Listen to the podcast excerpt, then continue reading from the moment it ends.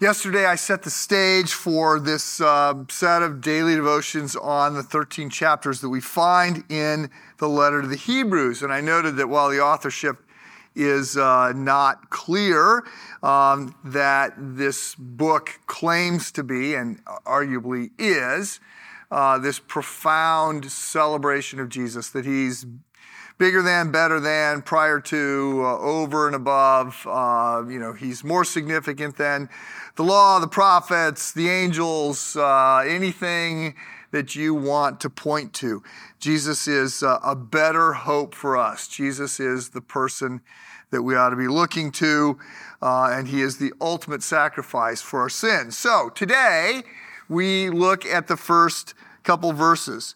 Uh, this is Hebrews chapter 1, verses 1 and 2.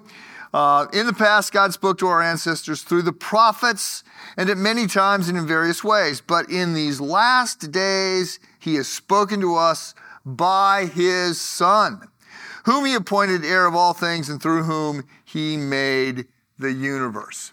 So, um, in these first two verses, we get three big claims. Uh, one, there is a God Two, he is not silent. And three, he is revealed in the, the highest expression through his son, uh, Jesus Christ. So uh, let me just note that the, the, book of Hebrews, neither the book of Hebrews nor the Bible in general, uh, sets about to prove that God exists. It just starts with the idea that, you know, in the beginning, God created the heavens and the earth. Now, there are arguments, sometimes called proofs. I, I, in their philosophical terms, they're sort of proofs, but not necessarily the way we use the word today. So there are arguments for the existence of God, and they come under various headings the ontological, the teleological, the cosmological.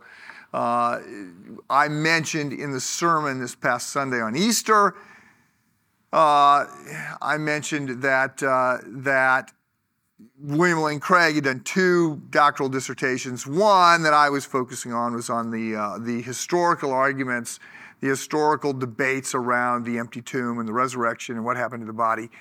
His first one was on the cosmological argument for the existence of God, which uh, was a massive uh, work, but basically just says something exists uh, that means that uh, it is either eternal in and of itself or it was, exist, it was created by something that's eternal. Now, you could argue that it was created by something that was created by something that was created by something, but you just play that back. Eventually, something has to be stable. There has to be something that exists prior to other things existing in order to get things set in motion. And uh, so the, the, the third part of this argument is to say the earth, the universe, the cosmos that we know and that we can study, uh, we can look at and observe, we know that the cosmos uh, in its current form is not eternal. Because if it was eternal, then we would already be in heat death. The sun would have burned up all the hydrogen, and the universe would be, our solar system would be a, a cold place uh, the whole universe would be, you know, would have gone to heat death. They would have spent all the fuel. So we know that the universe as it existed, as it exists now, is not eternal. There was a beginning, the Big Bang, whatever. Uh, so we can we can explore those things. The Bible doesn't do that, and the, the letter to the Hebrews doesn't do that. It just assumes that there is a God. And this makes all the difference in the world. If there is a God, right, then that changes everything, especially if that God claims uh, to, to have created you in his image and to desire to have a relationship with you. And if that, uh, if, if the claim uh, is that uh, through God and a relationship with God, you can find your ultimate purpose and, and gain eternal life. So um, at the beginning of this letter, then we get the, the, the message, the, the, the game changing message, the, the, the other side of the dividing line. We are not a cosmic accident. There is a God who created us and he is not silent. He has, he has spoken to us. He desires to be in some sort of relationship with us. And in the Old Testament, God manifests himself in a variety of different ways, you know, a burning bush, a voice from heaven, a pillar of cloud by day, fire at night.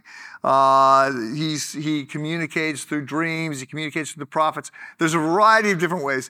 The letter to the Hebrews says and announces, sort of as a summary fashion for the Old Testament and the New Testament, that the pinnacle of God's self revelation is now coming to us through Jesus Christ, whom he has appointed the heir of all things and through whom he made the universe. So in these first couple chap, or excuse me, first couple verses, the first 30 words or so, uh, we get this sense that God has had this plan that has been unfolding throughout history and it reaches its zenith.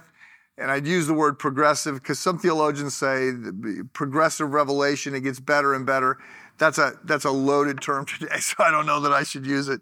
But anyway, uh, the, the pinnacle of God's revelation is going to come to us through Jesus.